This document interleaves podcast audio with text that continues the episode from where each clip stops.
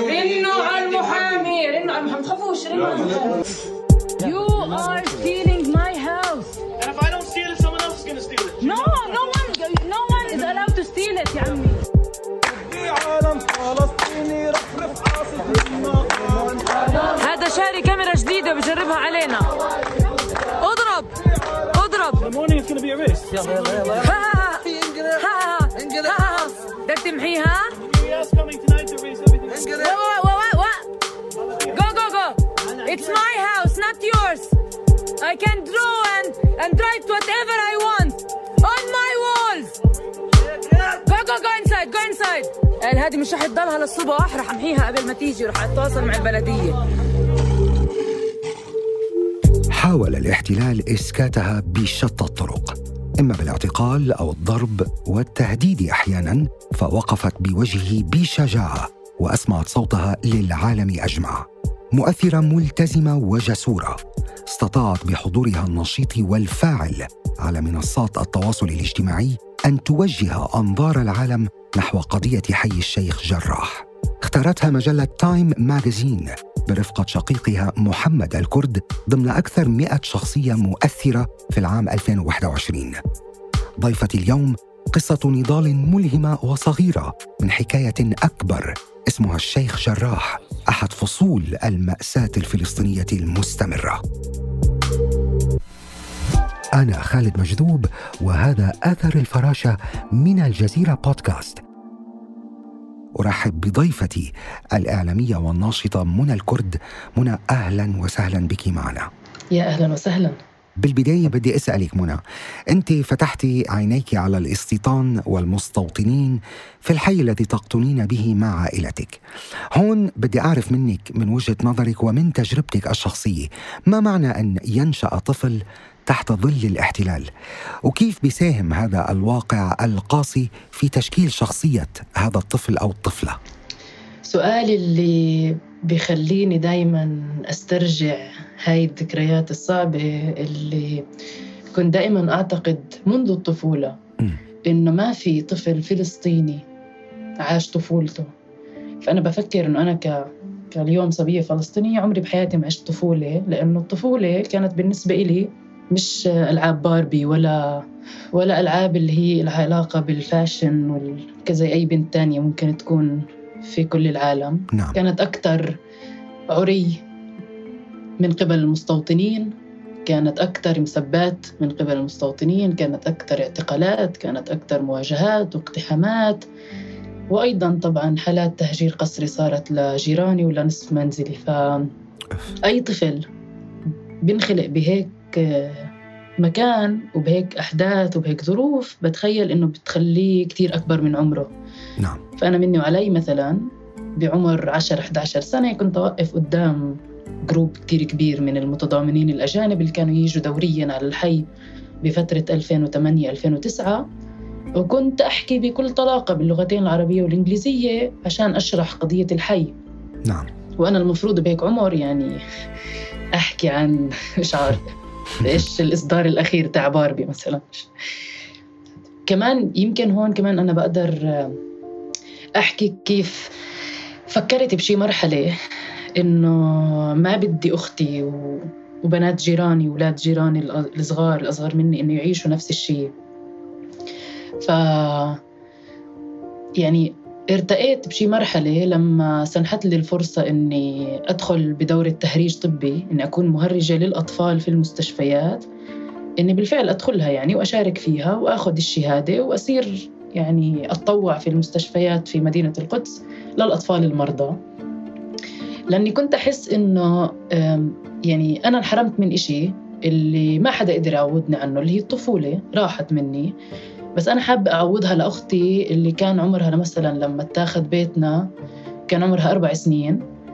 آه، و- وبمرحلة من المراحل صار عندها مشاكل صارت تنام بين أمي وأبوي صارت تخاف تطلع برا صارت ما تقدرش تلعب مع بنت جيرانها اللي already كمان تهجرت قبلها بكم من شهر. يعني كان كان هالقد صعب إني أشوف أختي بتعيش هيك إشي. already أنا كنت عايشته فحسيت إني ممكن أتوجه لهيك تخصص وهيك مجال اللي يحسسني إنه أنا بقدر ولو قليلا أزرع بسمة على وجوه الأطفال آه، المقدسيين وغيرهم. لأنه مثلا كان بمستشفى المقاصد يجوا مثلا أطفال من غزة اللي يعني عايشين أسخن منا شافوا حروب وشافوا نعم مآسي وويلات وأهوال ورعب لا يجب على أي طفل بالعالم أنه يعيشه.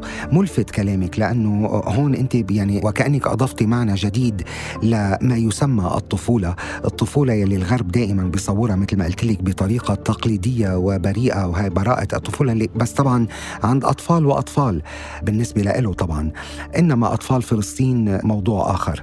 أطفال فلسطين بيوعوا بيخلقوا بيحكوا سياسة هدول هم أطفال فلسطين طب منى من هون بدي أسألك منذ بدأ بدأتي تفهمين القضية الفلسطينية خلينا أحكي من لما قدرت أفهم قضية بيتي وحيي نعم. أكثر نعم. يعني لأنه أنا كان بالنسبة إلي لما فهمت قضية حي الشيخ جراح وتحديدا وحدات حي الشيخ جراح وال 28 منزل اللي أنا وأهلي وجيراني عايشين فيهم بلشت أفهم كل القضية الفلسطينية لأنه أنا بالنسبة إلي اليوم آه، الشيخ جراح يعني يافا في يوم من الأيام كانت حي الشيخ جراح. نعم. آه، حيفا في يوم من الأيام كانت حي الشيخ جراح. كانت مدينة عربية فلسطينية وجاء الاحتلال الإسرائيلي وقضى عليها قضى على عروب عروبتها وأسرلها وصارت تحت الاحتلال. نعم. ف يعني آه، قضية الحي بالنسبة لي هي قضية يعني هي كأنها فلسطين الصغيرة في نعم. هذا الحي نعم. اللي بيصير فيه تهجير بيصير فيه هدم بيصير فيه اعتقالات اعتداءات بيصير فيه سرقة اللي قائمة قائمة عليها آه، قائم عليها هذا الكيان الصهيوني فبالنسبة لي الشيخ جراح هو فلسطين المصغرة منى شاهدنا لإلك فيلم وثائقي مصور على الجارديان قبل عشر سنوات تقريبا تتحدثين به أنت وشقيقك محمد الكرد عن قضية الشيخ جراح. شو قصة هذا الفيلم؟ وبدي أسألك هل أثرت هذه التجربة بمكان ما على اختيارك دراسة الإعلام؟ نعم. هذا الفيلم. يعني انتشر بفترة الهبة. نعم. وما كنتش كتير راضية إنه ينتشر لأنه منظري كان بضحك بس okay fine يعني فدا القضية زي ما بيقولوا مش طبعا مشكلة. طبعا. بس شوف يعني قصة الفيلم بدأت لما آه، يعني حسينا إنه مهم نوثق الانتهاكات اللي بتصير آه، في منزلنا تحديدا وفي الحي بشكل عام واللي نعم. عم بيصير. يعني لأنه شوف هون بقدر أقول يعني مهم أحط مداخلة إنه نحن بالتأكيد لا نؤمن بعدالة الشرطة الإسرائيلية ولا المحاكم ولا القضاء الاسرائيلي نعم. لكن كان بالنسبة لنا من المهم أن نوثق الانتهاكات التي تحدث لنريها للعالم نعم. عشان يصدقوا إنه يا عمي لما إحنا نقول لكم إنه المستوطنين يعتدون علينا بدون أي سبب نعم وقوات الاحتلال تقوم بحمايتهم فيعني إحنا ما بنكذب هي في أدلة بالصوت نعم. والصورة إحنا ما بنفبرك شيء فبلشنا نوثق آه، يوميا كل شيء بيصير. من اعتداءات المستوطنين الانتهاكات اللي بتصير اقتحاماتهم للمنزل اعتدائهم على أهلي أو على جيراني. و آه، الحلو بالموضوع إحنا كنا صغار طبعا كنا بس حاملين هالكاميرات وبنصور وتم مونتاجه وعرضه كفيلم. اللي انتشر بشكل جدا كبير. والناس شافت إنه يا جماعة فعلا هدول الأطفال يعني هدول الشباب اللي اليوم أنتم شايفينهم شباب كانوا منذ نعومة أظافرهم خلينا أقول. عم بيحاولوا يصوروا القضية وينقلوها كما هي للعالم بدون أي فبركة بدون أي قصقصة. آه، ومونتاج اللي ممكن آه، ينقل صورة مغايرة لل بالفعل بيصير على أرض الواقع. نعم نعم. شهد لك الجميع يا منى بنجاحك في تحويل قضية الشيخ جراح من قضية 28 عائلة فلسطينية تكافح من أجل البقاء في بيوتها إلى قضية رأي عام عالمي كيف برأيك استطاعت منى تحقيق هذا الإنجاز ومن أين بدأت؟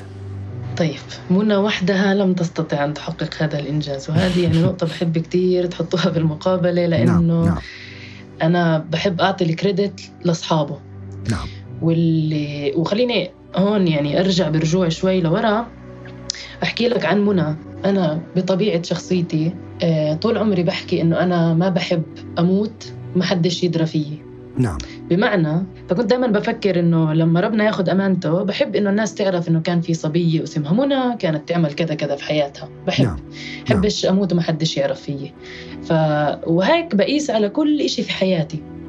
فأنا كان بالنسبة لي ما بدي لا سمح الله يتم تهجيرنا والناس ما تكون عارفة إنه بهذا الحي كان في عائلات مهجرة قاومت وناضلت وصمدت كل هذه السنين بدون أي تخاذل وبدون أي بيع لأي شبر من أرضها. نعم. فهذا المثال لازم كان يتصدر الساحة والعناوين وكنا نحاول دائما نحكي في هذا الخصوص. يعني أنا كنت كثير أسمع مثلا وأنا طالعة با- بالباص عشان أروح على المدرسة يحكوا إنه يعني ما يعرفوا إنه أنا من حي الشيخ جراح بس بس نمرق عن الحي يقولوا هذا الحي مبيوع مثلا. نعم. وي- ويصير في هذه يعني في جواي هاي الحمية إنه لا كيف يعني؟ أنا حي عربي فلسطيني مقدسي عمره ما تغير عمره ما انباع وهينا لسه قاعدين في بيوتنا ومش رح نطلع منها لو لو شو ما دفعوا لنا شو ما قدموا لنا وبالفعل كانوا يعرضوا علينا مبالغ يعني إنه هي شيك مفتوح حطوا اللي بدكم إياه. وطبعا الحمد لله رب العالمين يعني عمرنا ما رضينا بهيك شيء. ف آه، من هون من هون انطلقت الفكرة. كان كان دائما يعني أشوف ستي الله يرحمها أشوف والدي الله يطول بعمره أشوف جيراني عم بيحاولوا يعني بشتى الطرق والوسائل إنه يطرقوا جميع الأبواب اللي ممكن يطرقوها لحتى يحاولوا يخدموا هذه القضية. نعم. ومنح القضية سواء بال, بال يعني بالمسار القانوني أو حتى السياسي. لكن للأسف كل الأبواب اللي طرقوها كانت دائما دائما دائما يعني يسكروا الابواب هذول بوجههم سواء الحكومة الأردنية سواء السلطة الفلسطينية سواء الأونروا وكل المؤسسات الحقوقية والتي تعنى في- بحقوق الإنسان وكل هاي الشغلات ف حسينا إنه ممكن تكون القشه الوحيده اللي إحنا ممكن نتمسك فيها هي ال social media يعني الشيء الوحيد اللي ما جربناه نعم. وأنا بشي مرحلة يعني أنا already دارسة إعلام ودرست الإعلام لهذا الغرض يعني أنا كان آه، وهذا إجابة على السؤال اللي أنا مرقت عنه إنه آه، بالفعل كانت قضية الحي و آه، إني أنا خلقت وعشت في هيك ظروف خلتني عندي هاي القناعة إنه أنا من واجبي إني أوصل صوت الحي. كيف بدي أوصل صوت الحي؟ فكرت بالمحاماة مثلا. بعدين فكرت لا إحنا بمجتمع ذكوري بدهم يطلعوا هي هاي البنت ليش شو بيطلع بإيدها؟ تعمل بدي لسه ست سنين دراسة بعدين بعرفش قد إيه لحتى أفتح مكتب وأشتغل يعني قصة طويلة. فارتأيت قلت لا الإعلام ممكن يوصل الصوت والصورة بسرعة نعم. عشان هيك درست الصحافة والإعلام. فمن خلال دراستي بالجامعة كنت أخذ مساقات اللي هي لها علاقة بالحملات الإلكترونية والحملات على ال social media. نعم. صراحة أكون معك صريحة أنا عمري ما صدقت.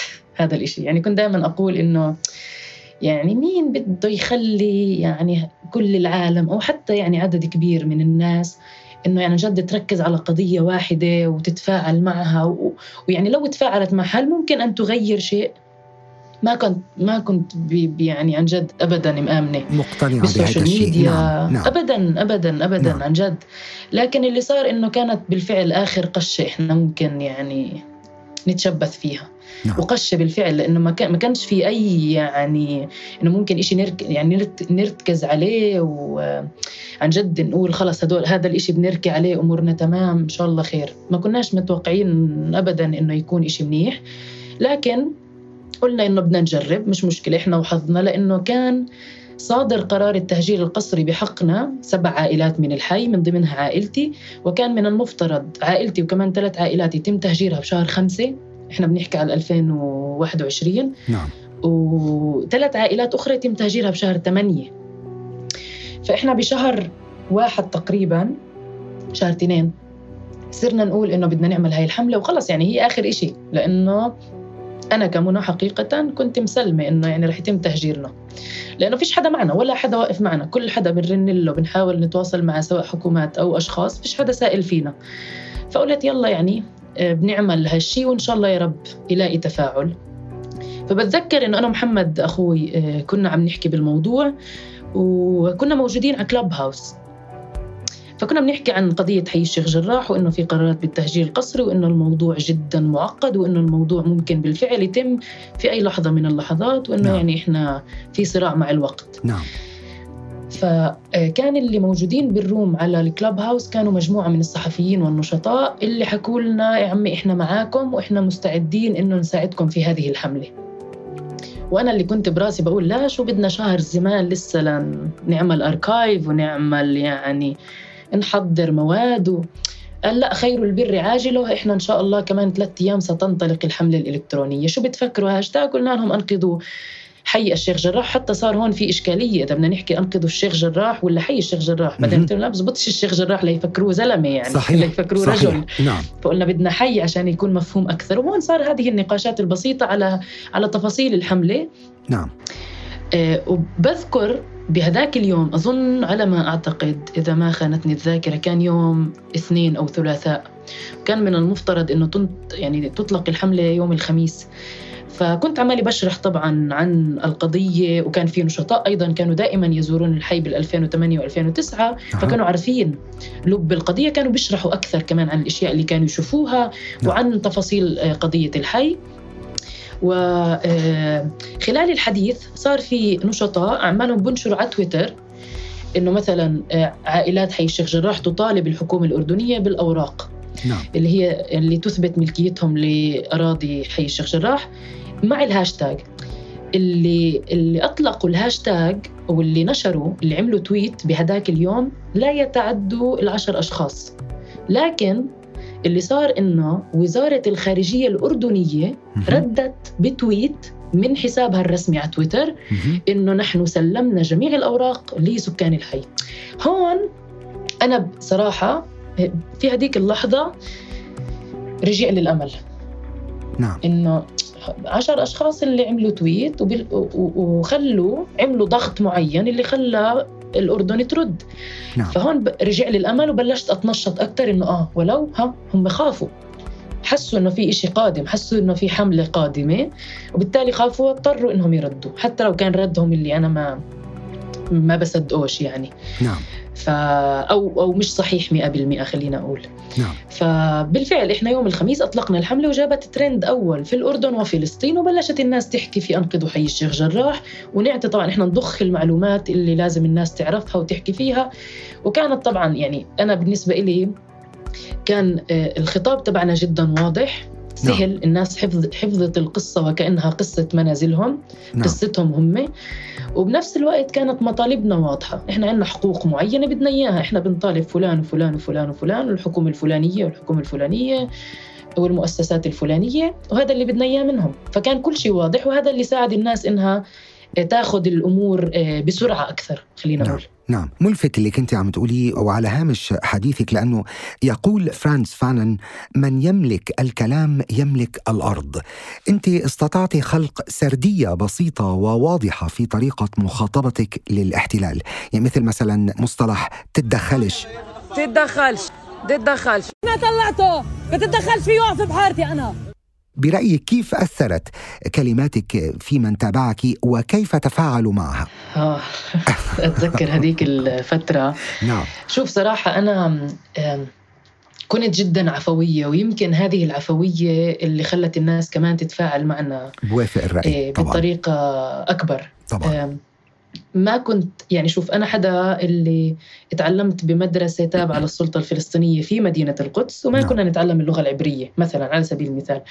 فأنا مثلا ما عندي ما عندي هذه اللغة اللي أخاطبهم فيها وبنفس الوقت أنا ما عندي استعداد أخاطبهم أساسا.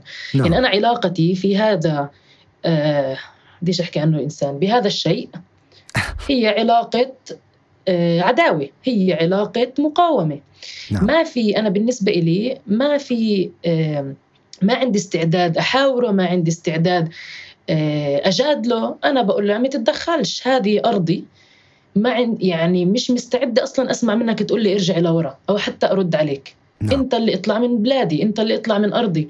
ف آه، ما كان عندي دائما يعني حتى في حياتي اليومية بعيدا عن الحي على على الحواجز العسكرية الاحتلالية.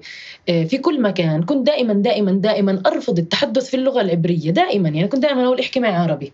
نعم. يقول لي أنت بإسرائيل احكي عبري. أقول له مش على خاطرك بدك تحكي عربي أنا ما بفهم عبري. وإذا يعني صار هذا الصراع يعني وصل يعني مرحلة آه، متقدمة أقول له احكي إنجليزي. غير هيك ما بحكي معك. وبالفعل يعني ما كان عندي استعداد أحكي معه باللغة الع- العبرية.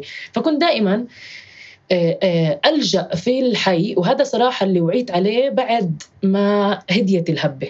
نعم. الهبة الأخيرة هب بيقولوا لها هبة شهر خمسة. يعني بهديك الفترة بعد ما وعيت يعني على الموضوع وقدرت أهدى والأمور هديت يعني تقريبا بشهر سبعة ثمانية هيك شيء قدرت آه، أستوعب إنه أنا كنت لهالدرجة. آه، معصبة لهالدرجة حاقدة لهالدرجة مقهورة من صوتي. يعني أنا هذيك اليوم كنت عمالي بحضر الفيديوهات القديمة. صراحة جد أبكي.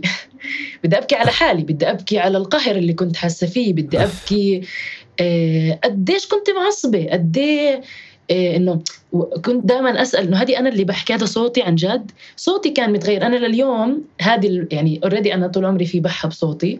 بس زادت ولليوم مش رايحة من إيه من الصياح اللي كنت أصيحه لأنه ما كنت بقدر عن جد أشوف مستوطنين عم بهجموا علينا وإحنا فيش بإيدينا إشي فيش بإيدينا إشي ولا حتى حجر. نعم. وهم بإيديهم أسلحة وبإيديهم فلفل آه، مسيل للدموع وبإيديهم آه، سكاكين وبإيديهم حتى يعني آه، أسلحة نارية. وقوات الاحتلال واقفة بتتفرج عليهم وبتحميهم. إحنا واقفين مش عم يعني مش قادرين نعمل إشي. مش قادرين ندافع عن أنفسنا. آه، وبنكون واقفين مثلا نغني أو نعزف أو آه، آه، نهتف.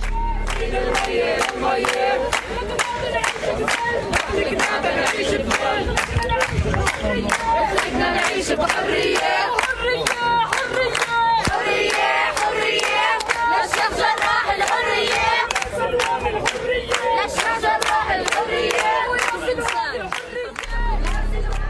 وفجأة نلاقي آه، عمالنا بننضرب نسحل نعتقل. فيعني هذا القهر في صوتي آه، طول الوقت كان موجود.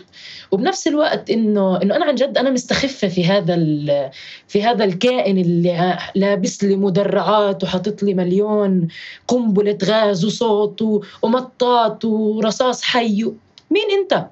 انت اشلح اشلح كل هذا اللي لابسه وبعدين واجهني. ما انت بكل هذا السلاح خايف مني. وأنا فيش بإيدي إشي. ليش؟ لأنه أنا صاحبة الأرض. واه يا عمي تتدخلش. طيب من واقع تجربتك يا منى وفي ظل التغيرات والتطورات التي تطرأ على القضية الفلسطينية اليوم وكل يوم، هل ما زالت منى تؤمن بأن الوحدة العربية هي أملنا في تحرير فلسطين وفي استرداد حقوق الشعب الفلسطيني؟ آخ. يعني بعد كل شيء عشناه وكل الأخبار اللي عم نسمعها عن تطبيع الدول العربية مع الاحتلال الإسرائيلي مهم. صار عندي زي كأنه بقول إنه يعني بديش بديش جميلة حدا يعني أنا كفلسطينية نعم. قادرة على أنا أن أحرر أرضي بنفسي شكرا عن جد لكن شوف يعني أنا كمان أؤمن يعني ايمانا قطعيا إنه النضال المشترك دائما دائما دائما كان له تأثير كبير في تحرر الشعوب. هذا حدا فيش حدا في الدنيا بيقدر ينكره. نعم. وفكرة أيضا إنه أم، يعني خلينا أقول هون. إحنا كنا دائما أو ما نسمع عن أخبار تطبيع الحكومات العربية مع الاحتلال الإسرائيلي. لكن في الهبة الأخيرة إحنا شفنا إنه الشعوب العربية كلها انتفضت نصرة للمسجد الأقصى وللقدس وللداخل الفلسطيني ولغزة لكل فلسطين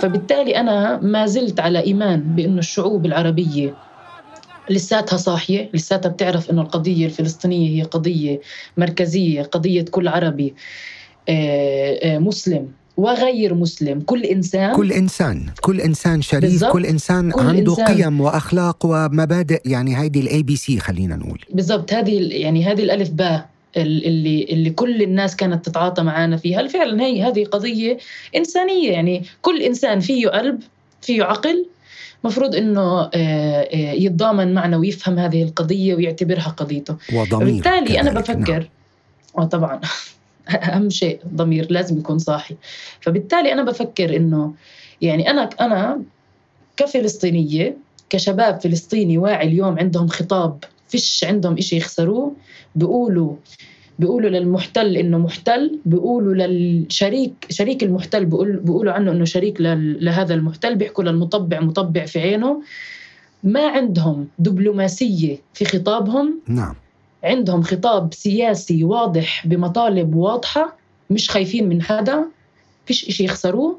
نقدر إحنا كفلسطينيين لوحدنا. آه، إنه إنه نحرر هذه البلاد والله يقدرنا. لكن أنا بفكر من من حرق الدم الشعوب العربية.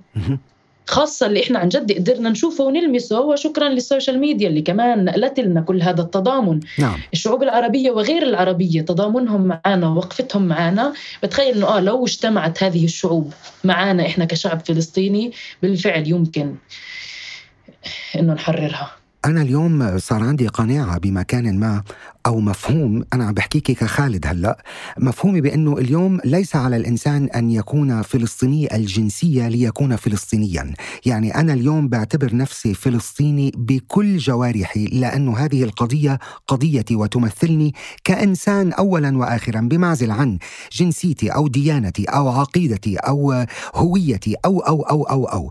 فانطلاقا من هذا الكلام برأيك هل ممكن شعوب العالم يلي هي يمكن تضم صوت لصوتي بهذا المطرح. هل ممكن للشعوب فعلا أن تساهم بمكافحة مواقف أنظمتها؟ طبعا. يعني أنا دائما دائما ما كنت أقول إنه التعويل على الشعوب. سواء إحنا كشعب فلسطيني أن نتواجد في الميدان ونفس الوقت على الشعوب سواء العربية وغير العربية. لا العربية بشكل خاص خاصة الدول المطبعة للأسف. كنت دائما ما أقول كانت دائما رسالتي واضحة إنه يا عالم يا ناس إذا أنتم بالفعل مع القضية الفلسطينية فيجب عليكم أن تتحرروا من النظام الفاسد اللي عم بتعيشوا في ظله. نعم. عشان تقدروا تحررونا وعشان تقدروا تدعمونا نعم. كنت دائما ما أطالب الناس إن يا جماعة اطلعوا بوقفات احتجاجية ضد الاحتلال وضد هذه الأنظمة المطبعة.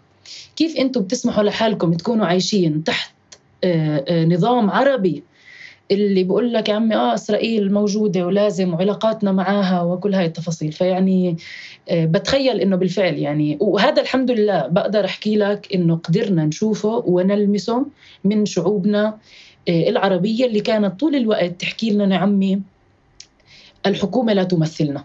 في كتابه آه، فلسطيني بلا هوية يقول الشهيد صلاح خلف أبو إياد الذي يعتبر. من القادة التاريخيين في منظمة التحرير الفلسطينية يقول إن العنف الثوري ضد الاحتلال هو أحد أهم السبل لإيقاظ ضمير العالم حول ما يجري لفلسطين والفلسطينيين اليوم كيف تنظر منى الكرد إلى هذه المسألة وهل ترين بأن الكفاح المسلح يمكن أن يؤدي إلى تحرير فلسطين يوما ما أو يساهم على الأقل في إقامة دولة فلسطينية مستقلة على الأراضي المحتلة؟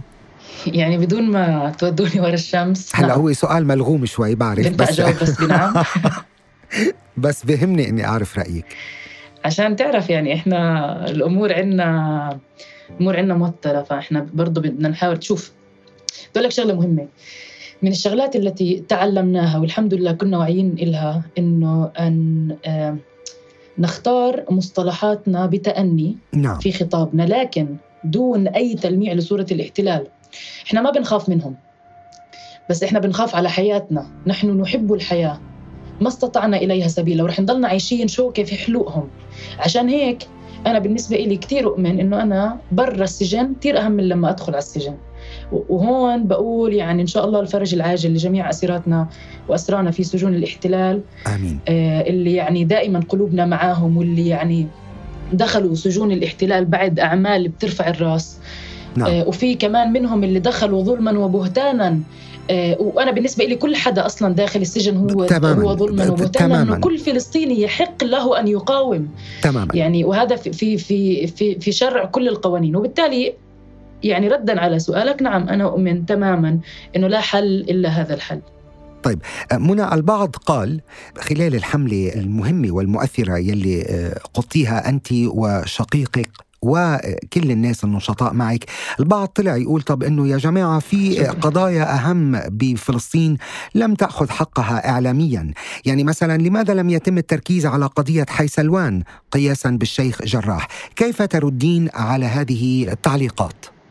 شوف أنا هون برد إنه كل حي بديش أقول لك كل حي كمان كل شارع في فلسطين مش بس في القدس مهم ويجب الحديث عنها. طبعا. اللي صار معنا في حي الشيخ جراح وإنه آه، وصلت القضية وصارت الترند وصارت كل الناس تحكي فيها وبعديها الناس آمنت فيها وب- وبطلت صاروا يحكوا يا جماعة بزبطش القضية هاي تكون ترند هذه لازم تضلها عايشة معنا. آه، هي كثير ظروف. ظروف كانت يعني بال- بالفترة ال- الماضية القريبة وظروف كانت على مر الزمن يعني. ساعدنا كثير مثلا إنه كان في آه، هبة باب العمود. ومحاولة الاحتلال لوضع آه، سواتر خلينا نقول وضع ال- ال- السواتر العوازل الحديدية. أو السواتر الحديدية. نعم نعم. نعم. وضع سواتر حديدية على درجات باب العمود ومنع الشبان آه، وأهالي بيت المقدس من التواجد في باب العمود اللي بالنسبة لنا هو المتنفس الوحيد كفلسطينيين كمقدسيين خلينا نقول اللي بنقعد فيه في مدينة القدس. آه، وأيضا شهر رمضان الاقتحامات المستمرة للمستوطنين وكل يعني الكثير من التفاصيل منها أيضا طبعا ال- الشغلات اللي كانت تصير على مر مر الزمن اللي هي بالأساس المقاومة اللي كانت طول الوقت مستمرة، طول الوقت كان في نضال مستمر. ف اللي, اللي وأيضا بالإضافة إلى ذلك خطابنا نحن، إحنا ك كشباب خلينا نقول بالتحديد شباب حي الشيخ جراح كان خطابنا واضح عارفين شو بدنا هالقد صادقين بعيدين كل البعد عن الدراما عن البكاء لاش شيء منكم يا جماعة؟ هذا هذا بيتنا هيك بيصير فيه هذا حينا هيك بيصير فيه. حطوا حالكم مكاننا. وإحنا بدكم إحنا بدنا منكم آه توقفوا تعملوا مظاهرات آه آه تنقلوا الهاشتاج وين ما كان فإحنا طلبنا أيضا ماذا نريد من العالم. سهلنا عليهم كل شيء. نعم. كل شيء بد- بدنا اياه إحنا بنقول لكم إياه شو- هو. مش بدناش تتغلبوا بأي شيء. وقضيتنا وقصتنا واضحة وبسيطة وصار يعني الطفل يعرفها قبل الكبير. نعم. فهيك انتشرت هذه القصة. وبالعكس يعني أنا ردي على هدول الناس إنه كما انتشرت قضية حي الشيخ جراح بالعكس يعني هذا من المفروض أنه يكون دافع للأمل لباقي صحيح. القضايا وبالفعل هذا الذي حصل يعني بعد أنقذوا حي الشيخ جراح صار في أنقذوا سلوان وأيضا تم تسليط الضوء على سلوان والحديث عنها وأيضا كمان قضية سلوان قضية حي الشيخ جراح هي ليست قضية يعني جديدة هي قضية قديمة نعم نعم خلص دخلت هذه القضايا دائرة الضوء كما يقولون طيب آه، نعم منى أول على آخر يعني أنا دائما ما كنت أقول حي الشيخ جراح وقضية حي الشيخ جراح ما هي إلا مرآة لما يحدث في كل الأحياء المقدسية. صحيح حي صحيح. الشيخ جراح اللي بيصير فيه يحدث تماما في سلوان يحدث تماما في لفتة يحدث تماما في وادي الجوز في العيسوية في البلدة القديمة في رأس العمود. وعلى اختلاف آه، الظروف آه، والأحداث التي تحدث فيه. صحيح. طب منى استخدامك لمنصات التواصل الاجتماعي كوسيلة لتوثيق انتهاكات الاحتلال كما قلت في الشيخ جراح وإلى ما هنالك. اليوم إلى أي مدى كان هذا الموضوع سهل في ظل وجود algorithms أو خوارزميات تحارب المحتوى الفلسطيني في شتى المنصات على الإنترنت؟ لا وبل هلأ في يعني حملات ممنهجة يقوم بها أشخاص لشيطنة القضية الفلسطينية والمواطن الفلسطيني. قد إيه إلى أي مدى كان سهل هذا الموضوع. كان لما لما بدي أنقل هاي الحقيقة لا ما كانش سهل لأنه الخوارزميات تبعت مثلا انستغرام حذفوا فيسبوك طبعا حذفوا مثلا هاشتاج الأقصى.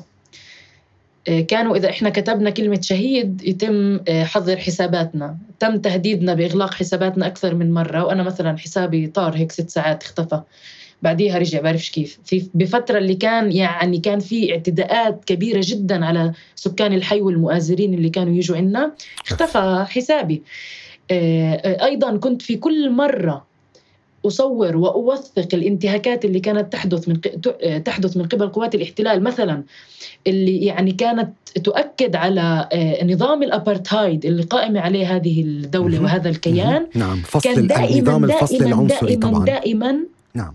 ما يتم حذف ال story اللي عم بحكي فيها. شوفوا يا جماعة كيف يسمحون للمستوطنين بالدخول بأسلحتهم. يمنعونا نحن كفلسطينيين من الدخول للحي في فترة في فترة ما كان الحي آه، مغلق ومحاصر. فكل هذه الشغلات كانت ترينا أنه يا جماعة هذه آه، ال social media ما هي إلا أداة من أدوات الاحتلال اللي ما بدها صوتنا كفلسطينيين يوصل للعالم. نعم. بس إحنا هون كمان كنا أذكياء. كيف كنا أذكياء؟ كنا مثلا على سبيل المثال بين الحرف والثاني نحط شحطة. نعمل space نعمل فراغ. آه، لما صرت انتبه كمان لما اصور احاول ما احكي مصطلحات اللي آه، تخلي الخوارزميات تبعت انستغرام آه، يعني هيك تضرب وتعمل شورت وتحذف لي ال story المحتوى نعم. فهذه الانتهاكات كما كانت تحدث على أرض الواقع كانت أيضا تحدث على ال social media لكن كنا أذكياء. اليوم لما إحنا ننزل أي شيء متعلق في القضية الفلسطينية سواء عن الاسرى سواء عن الشهداء سواء عن آه، آه، الجدار سواء عن الحواجز العسكرية يتم تقليل الوصول لهذا المحتوى وعدم عرضه للناس في آه، الذين يستخدمون وسائل التواصل الاجتماعي. نعم. ومع ذلك بالرغم من كل هذه المحاولات كان في زيادة كبيرة ومدهشة في المتابعات والتفاعل على هاشتاج انقذوا حي الشيخ جراح. وطبعا أنت لأنه الناس صدقتنا. طبعا طبعا.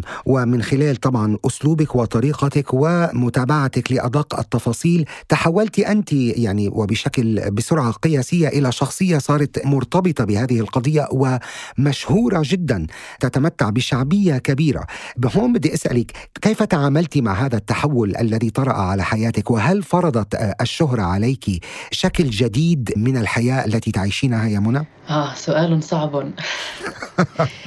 شوف لأنها اجت هذه خلينا نقول الشهرة أو الانتشار جاء بدون طلب. يعني أنا ما طلبت نعم صراحة. لم تسعي وراء حابة. ذلك. نعم نعم. ابدا ابدا وما كنت حابة صراحة. آه كانت هالقد صعبة. و... ولأنها صارت كمان بسرعة قياسية ما لحقتش أستوعبها صراحة. يعني أخذت مني وقت كتير طويل لاستوعبت إنه أنا بمشي بالشارع كل الناس تعرف منى الكرد وبيقولوا لي أنت منى بنت الشيخ جراح. شوف كان هذه زي وكأنها يعني تشعرني بنشوه لما الناس تقول لي منى الكرد الشيخ جراح. طبعا. لأنه ما أجمل هذا آه الوصف. أنا بدي بالضبط أنا بدي أنا بنت الشيخ جراح بدي كل الناس تعرف إنه منى بنت الشيخ جراح. نعم. لكن شوي كان الموضوع مرات يضايق.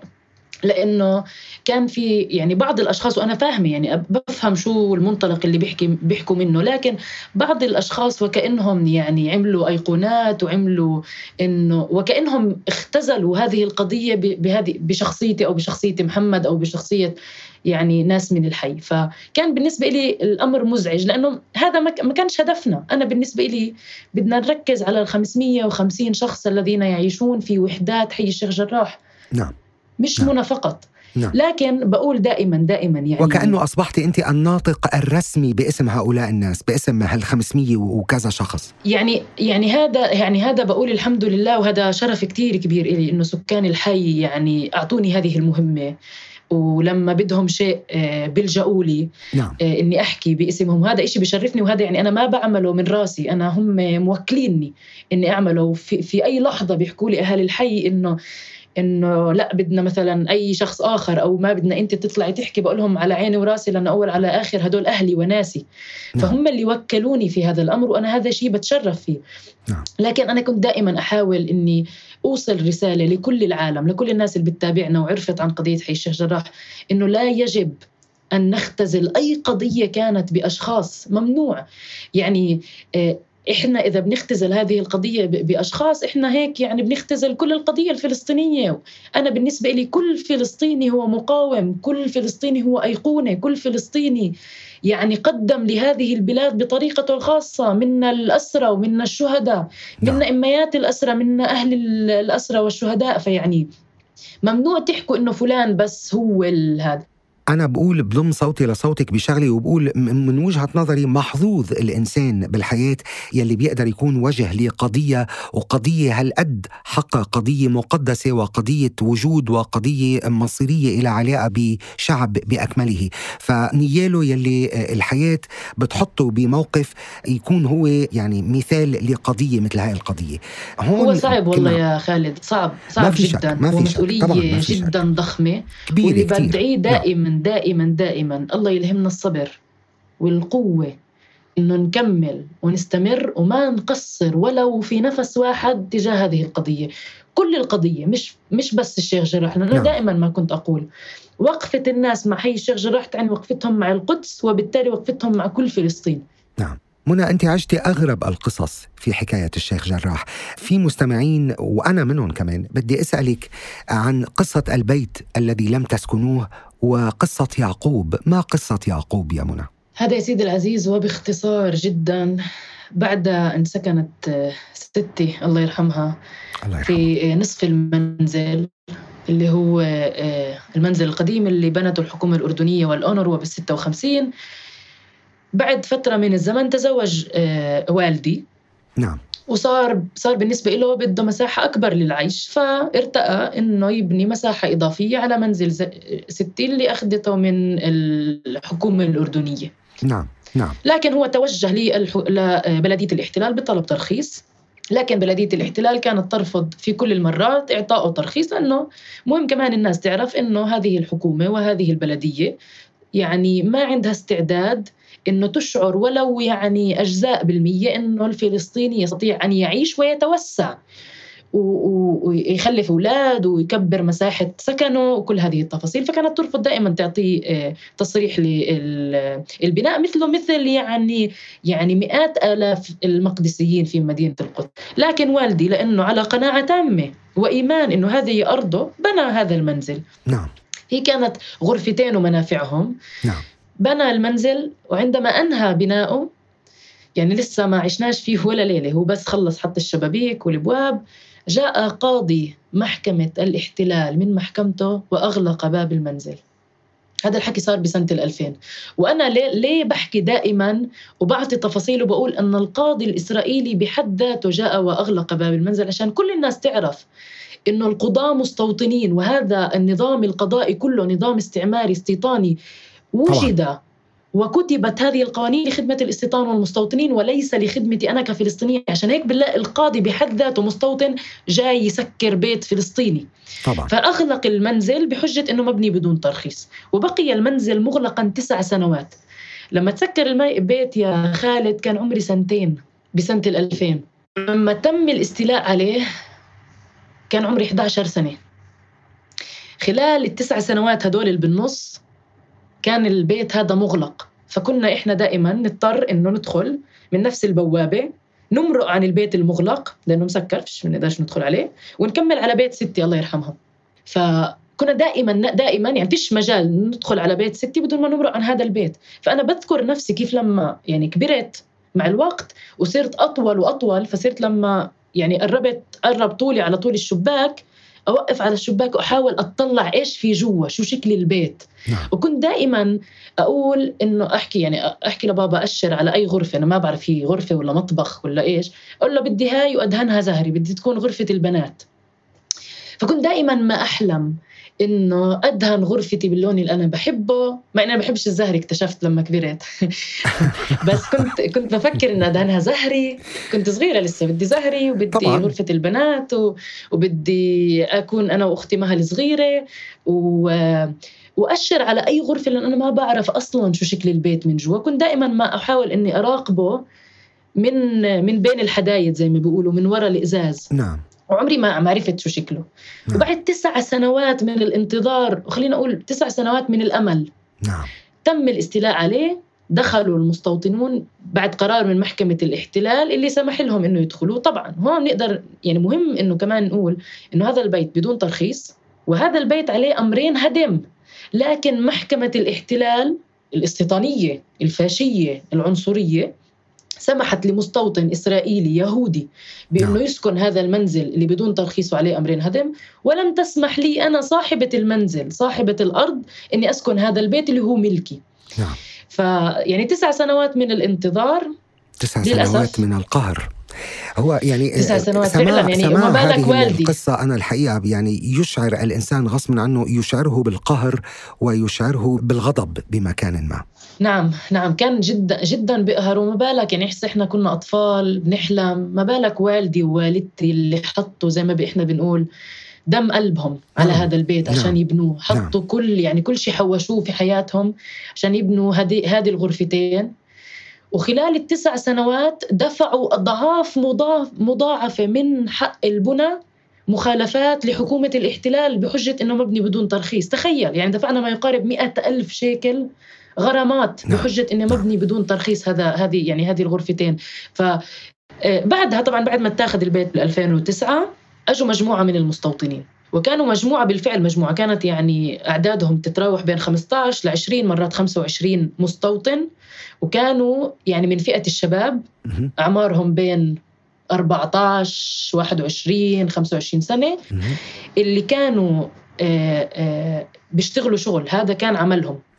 كانوا يتل... يعني يتقاضون أجرا مقابل أي اعتداء أو انتهاك بيقوموا فيه ضدنا إحنا كأصحاب المنزل أو مع جيراننا نعم مهم تكونوا عارفين إنه هذا المستوطن يتلقى ويتقاضى اجرا مقابل أي اعتداء أو انتهاك بيقوم بيقوم بفعله بالحي.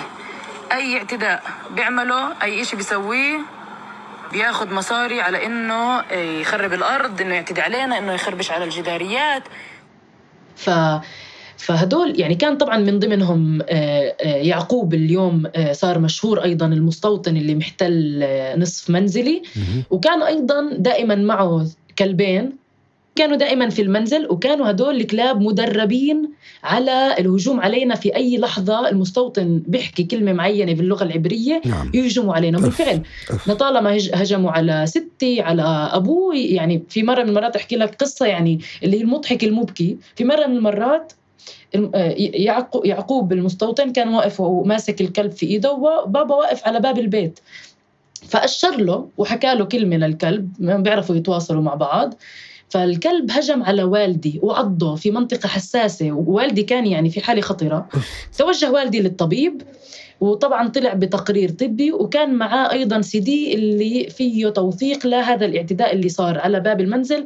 وكان وكان يعني واضح تماما إنه والدي كان واقف مش عامل إشي وفجأة الكلب هجم عليه بأمر من هذا المستوطن. نعم.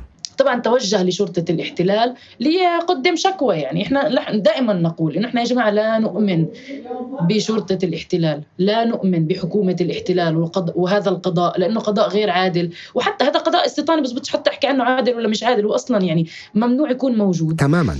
ف يعني اضطرينا لأنه كان في حالة اعتداء اللي هو كان ممكن أن تودي في حياة والدي. لكن والدي طبعا قعدوه في الحبس ليلة. بس روح طبعا هو راح يشكي انسجن بس روح بعد أسبوع تقريبا برن عليه الطبيب بيحكي له كيف صحة الكلب. فيعني هون يا جماعة لكم أن تتخيلوا شو كان شعور والدي اللي طالع من موقف اللي هو مرعب. يعني كان يعني كلب شرس جدا هدول المفروض ينحط لهم لثام على تمهم. هاجم عليه ومعرض حياته للخطر وفجأة يرن عليه الطبيب يقول له كيف صحة الكلب؟ فهون هون هون بهذه القصة البسيطة الصغيرة ممكن إن تتخيلوا كيف إحنا كنا عايشين. فهذا يعقوب اللي ساكن بيتي من سنة ال 2009 من من لحظة الاستيلاء على المنزل مستوطن إسرائيلي نعم. أمريكي كمان. هارب من العدالة بأمريكا جميل. بنيويورك. نعم. عنده بيت بنقول إحنا بهزوا برز بأمريكا بنيويورك. تاركه عشان يجي يستولي على نصف منزلي في حي الشيخ جراح في القدس المحتلة. مش قادرة أفهم أنا شو اللي خلاه يترك كل هذا عشان يجينا. عشان هيك دايما بحكي للناس لما أعرف عن مين هذا المستوطن اللي عايش في نص بيتي. نعم. هذا مستوطن يميني متطرف يقتحم المسجد نعم. الأقصى. أمريكي. هارب من أمريكا مش جاي بطريقة قانونية حتى هارب من أمريكا هارب من العدالة نعم نعم, لأنه نعم. سراق وحرامي يعني في قضية طبعاً. فتحت آه، آه، ضده في أمريكا لأنه حاول يسرق وسرق أصلا مبلغ مالي هائل من بنك ولا ولا مش عارفة من وين نعم. وجاي يسرق بيتي أيضا يعني هذا هو هذا هو هذا الكائن اللي أنا بالنسبة إلي لم يكن ساذجا ولم يكن غبيا بل كان صادقا لدرجة الوقاحة بأن يقول أنا مستوطن سارق وإذا لم أسرق أنا منزلك سيسرقه غيري. And if I don't steal it, someone else is going to steal it. نعم. هذا هو يعقوب. هذا هذا ممكن هذا اللي ممكن نعرف فيه هذا المستوطن. وهو هو الوجه الحقيقي لإسرائيل. احسنتي هذا يعني كيان. أخذت أخذت الكلمة من. من فمي والله. وهو مش ساذج. كتير ناس لما طلع الفيديو اللي انتشر وأنا بتقاتل معاه وما بسمح لأي حدا يقول لي كنت تتحاوري معاه. أنا ما بتحاور مع عدوي. نعم. فشرة عينه أتحاور معاه. نعم. لكن ال- الفيديو اللي كان فيه بتقاتل مع هذا المستوطن لم يكن فيه بصورة الساذج. أو يي غبي والله مهبل وكيف بيحكي هيك؟ لا يا عمي هو مش غبي هو وقح. هو وقح لدرجة يحكي لي يا عمي أعلم بخيلك اركبيه أنا بسرق بيتك ورح نسرق باقي بيوتكم. وشو بدك تعمل اعملي ولا حدا داري فيكي لا قانون دولي ولا ولا عالم ولا دول ولا أي حدا بده يسأل فيكي. فهو وقح الوجه الحقيقي هو انعكاس خلينا نقول. انعكاس صريح وصادق وحقيقي لقباحة وبشاعة وعنصرية وظلم هذا النظام لا أكثر ولا أقل يتجسد في هذا الشخص بكل ما للكلمة من معنى بالفعل منى يقول بالفعل. محمود درويش الكبير يقول أن تكون فلسطينيا يعني أن تصاب بأمل لا شفاء منه. اليوم كيف تحيي منى الكرد هذا الأمل فيها؟ وكيف تواجه مشاعر اليأس من إيجاد حل عادل لشعبها؟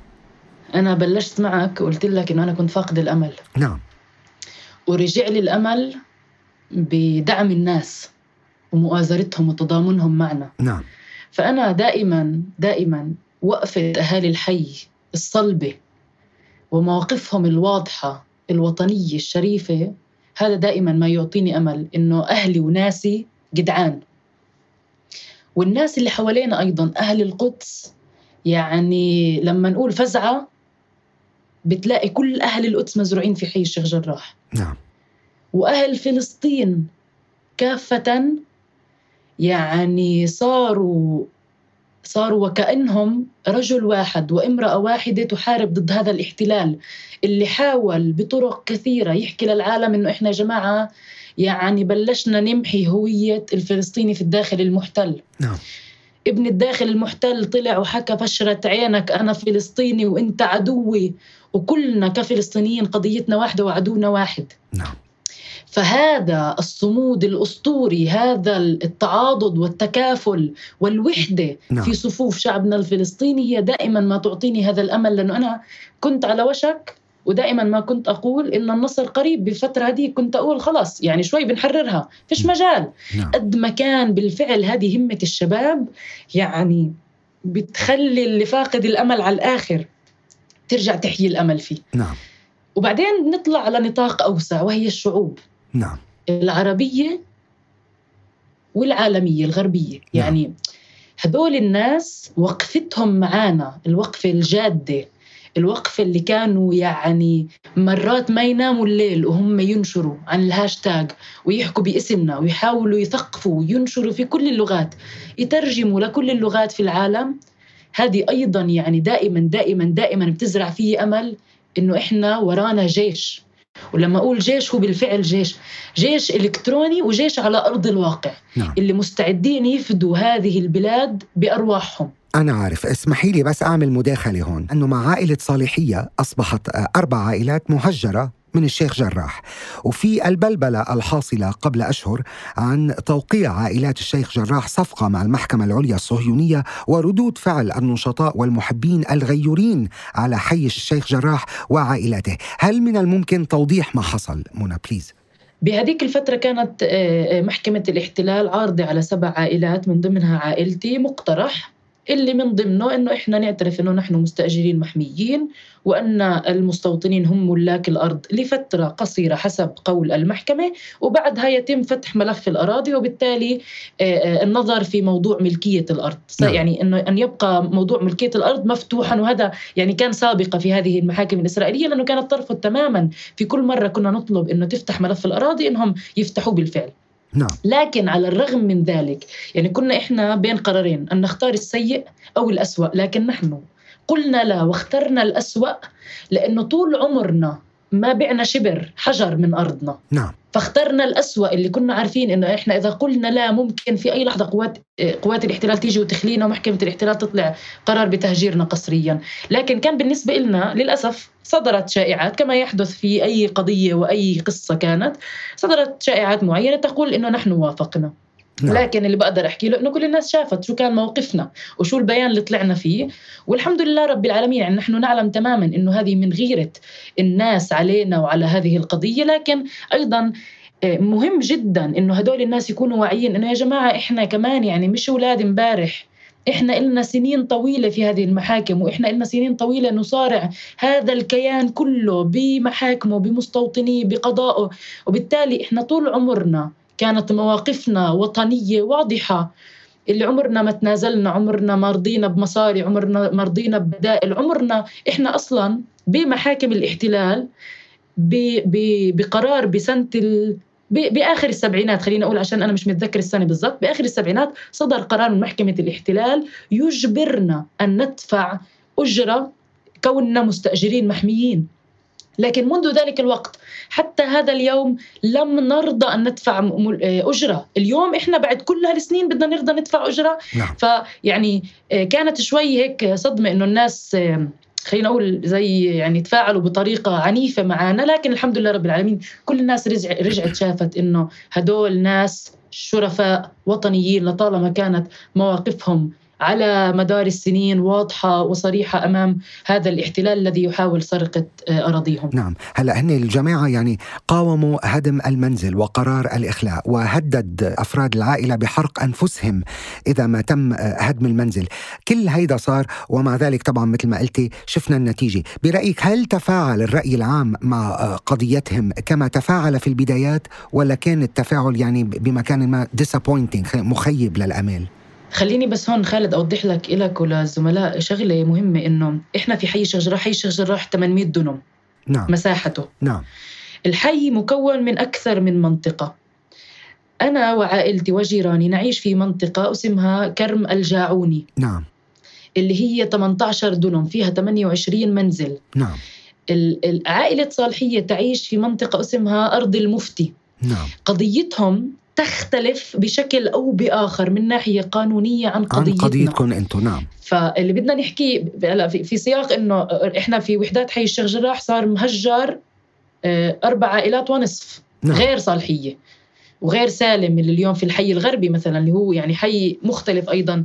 يعني هو في حي الشيخ جراح لكن منطقة مختلفة عنا. في نعم. يعني في الجهة الغربية من من وحدات حي الشيخ جراح هذيك المنطقة مثلا في آه، الآن منازل معرضة للتهجير القسري وفي منزل اللي هو عائلة سالم اللي محكمة الاحتلال أعطتهم من يعني واحد ثلاثة لواحد أربعة يكونوا مخليين البيت. وإذا ما أخلوه رح تيجي قوات الاحتلال تخليها بأنفسهم. فيعني ف يعني في اختلاف في في الم- في المناطق نعم. الموجودة في حي الشيخ جراح ككل من ناحية قانونية، هلا بالنسبة لعائله صالحية والتفاعل اللي صار معها بالعكس يعني أنا شفت إنه هناك تفاعل ضخم جدا من كل العالم okay. على هذه القضية، نعم. لكن يعني ما كان في أنا دائما ما كنت أقول إنه يعني اللي بده يقاوم بده يعمل فعل. we need action كنت دائما أحكي للعالم يا جماعة اكشن ما بس نحكي. الأفعال تتحدث بشكل أعلى من الأقوال. نعم. بالضبط بالضبط. فكان في تفاعل يعني جدا قوي لكن بدون فعل. يعني أنا طب شكرا لكل من تفاعلوا لكن أين الفعل؟ نعم.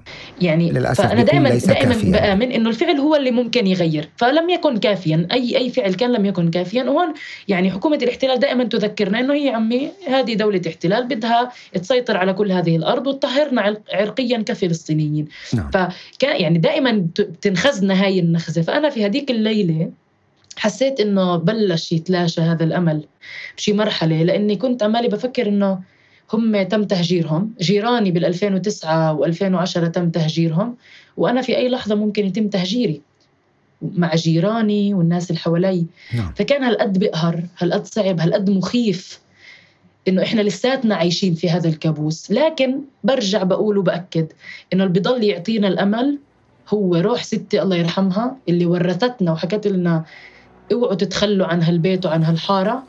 هو أهل القدس وأهل كل فلسطين وكل الشعوب الحرة. وين ما كانت اللي دائما واقفة معنا وأنا متأكدة إنه في أي لحظة بدنا إياهم رح نلاقيهم واقفين معنا.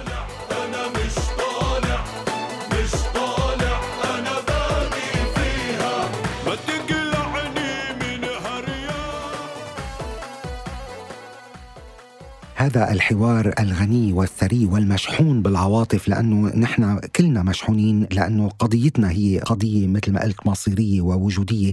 إنما بالنهاية بدنا نترك هيك على on positive note مثل ما بيقولوا على نوتة إيجابية. مبروك التخرج يا منى.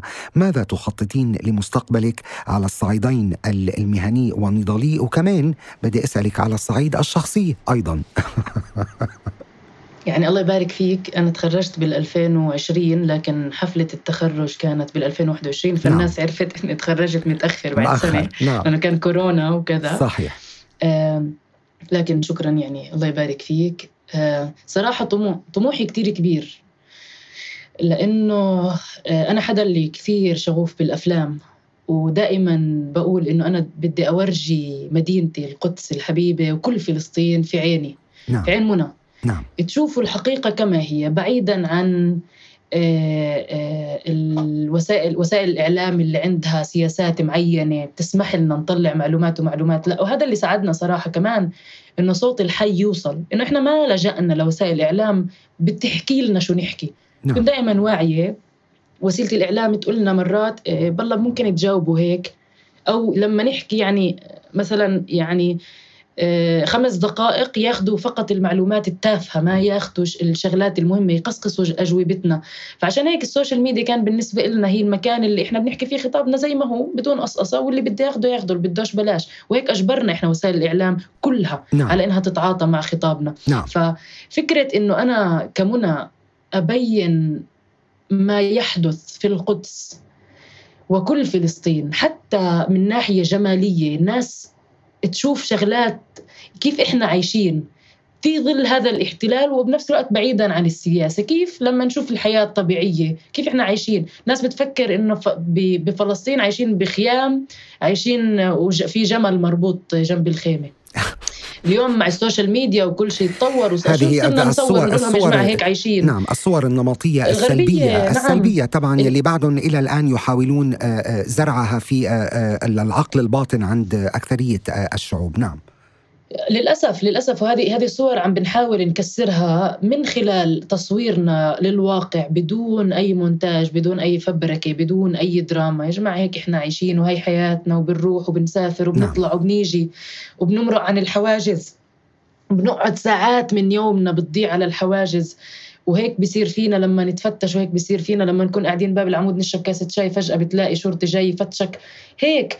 وكل هاي الحياة اللي إحنا بنعيشها فجأة بتكون ماشي بطريق التفافية آه، بناها هذا الاحتلال بين القرى والمدن الفلسطينية لحتى يعني ينغص علينا. حياتنا بتلاقي مستوطنين بيهجموا عليك وبيضربوا حجار. فهي الحياة اللي اللي بتصور الاحتلال وبنفس الوقت بتصور حياتنا في ظل هذا الاحتلال بدي كل الناس تشوفها بعيوني أنا فبتمنى يعني بالمستقبل أقدر أوصل لهذا الطموح وأصير مخرجه أنا كنت كاتبة وطول الوقت بحكي بدي أصير مخرجة أفلام قد الأقصى عشان الأقصى المسجد الأقصى الله يخلي لنا إياه كبير. فأنا بدي أكون كبيرة يعني فأكون أكون مخرجة كبيرة يعني. كل الناس تعرفني وتشوف فلسطين كلها في عيوني. والله يقدرني يعني راح أضلني أسعى وأطمح لأحقق هذا هذا الشيء و... وكمان يعني أحاول أخلي من منصات التواصل الاجتماعي الخاصة فيي كمان مكان لحتى أحكي فيه أكثر وأوعي الناس فيه أكثر لأنه صارت أيضا مسؤولية كثير كبيرة علي صارت الناس تستنى منى شو تحكي. وكأنه في هذه الثقة اللي انبنت بيني وبين الجمهور اللي أنا كثير بقدرها وأكيد أكيد رح أحافظ عليها لأنه بالفعل إحنا عمرنا ما كذبنا. كنا دائما ننقل الحقائق عشان هيك الناس صدقتنا وث- وثقت فينا.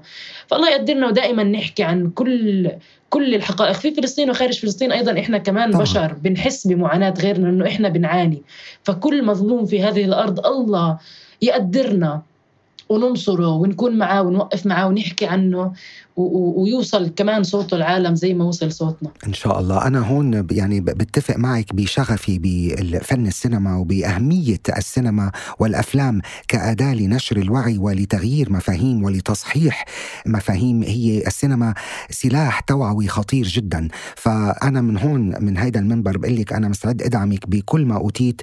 وأنا دائما كنت أركز وأضيء على ما يسمى طبعا السينما الفلسطينية ورموزها من ميشيل خليفة إلى إيليا سليمان والأفلام الفلسطينية الرائعة والعظيمة يلي ألقت الضوء الحقيقي على حياة الفلسطينيين بنهاية هالحوار الرائع بدي أسألك سؤال نحن دائما بنسأله إلى جميع ضيوف أثر الفراشة يا منى إذا كان بإمكانك أن تغيري شيئا واحدا في العالم ماذا تغيرين؟ أوه هذا كان لازم أكون محضرة له لا بدي إياه يطلع عفوي منك بيطلع حقيقي. أكثر طبعا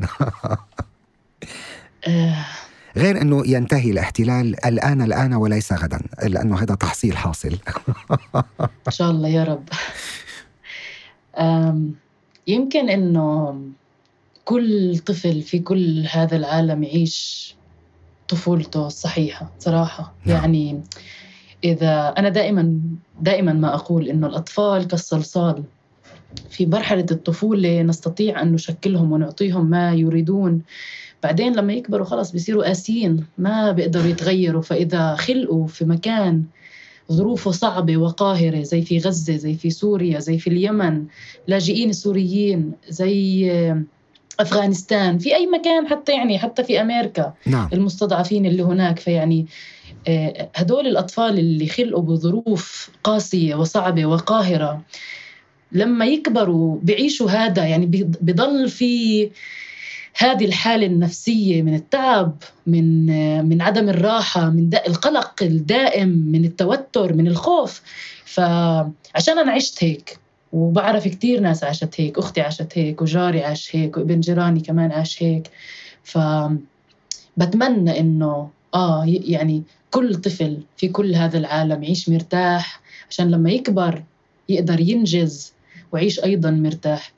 وعن جد تختفي هذه الحروب تخ... يعني ما بعرف أنا كمان نفسي كم- يعني في كت- نفسي كثير أشياء والله خالد أنا السؤال نفسي في كثير أشياء نفسي كمان الحدود تختفي بين الدول العربية نفسي يعني كل مظاهر الاستعمار اللي انخلقت من عشرات السنين وآلاف السنين حتى مئات السنين خلينا أقول إن هذه تختفي لأنه هي اللي خربت كل شيء وهي اللي وخلت هذه في دول مسيطرة وفي دول فقيرة وفي دول اللي مش عارفين ياكلوا.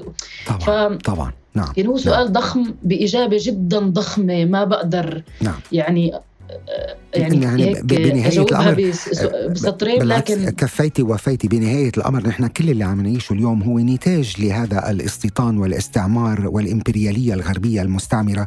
نحن واقعنا اليوم هو نتاج لذلك. بدي أقول يقول الكاتب الشهيد غسان كنفاني إذا كنا مدافعين فاشلين عن القضية فالأجدر بنا أن نغير المدافعين لا أن نغير القضية. منى الكرد عرفت جيدا أن توظف الوسائل المتاحة للدفاع عن قضيتها العادلة فأصبحت واحدة من رموز قضية الشيخ جراح والمناضلين من أجل الحق والعدالة في العالم في وجه الظلم والاستبداد والفصل العنصري. شكرا منى الكرد على وقتك. شكرا لوجودك معنا في هذه الحلقة. أتمنى لك دوام الصحة والعافية والهمه للاستمرار فيما تقومين به ونحن جميعا داعمين لك. شكرا لكم على الاستضافة والله يقدرنا ونكمل دعواتكم ووقفاتكم الجدية الحقيقية التي تتمثل بالأفعال. خلوها دايما معنا. لا تنسى تفعيل جرس الاشتراك لتصلك حلقات البرنامج اولا بأول. وإذا أعجبتك الحلقة لا تنسى مشاركتها مع من تحب. أنا خالد مجذوب وهذا أثر الفراشة. كتابة وتحرير خالد مجذوب كوثر أبو سعدة محمد حمد محمود النجار عبيدة غضبان. تصميم الصوت ميشيل بوداغر. فريق التواصل والتفاعل أحمد حسن سامي الجزيري.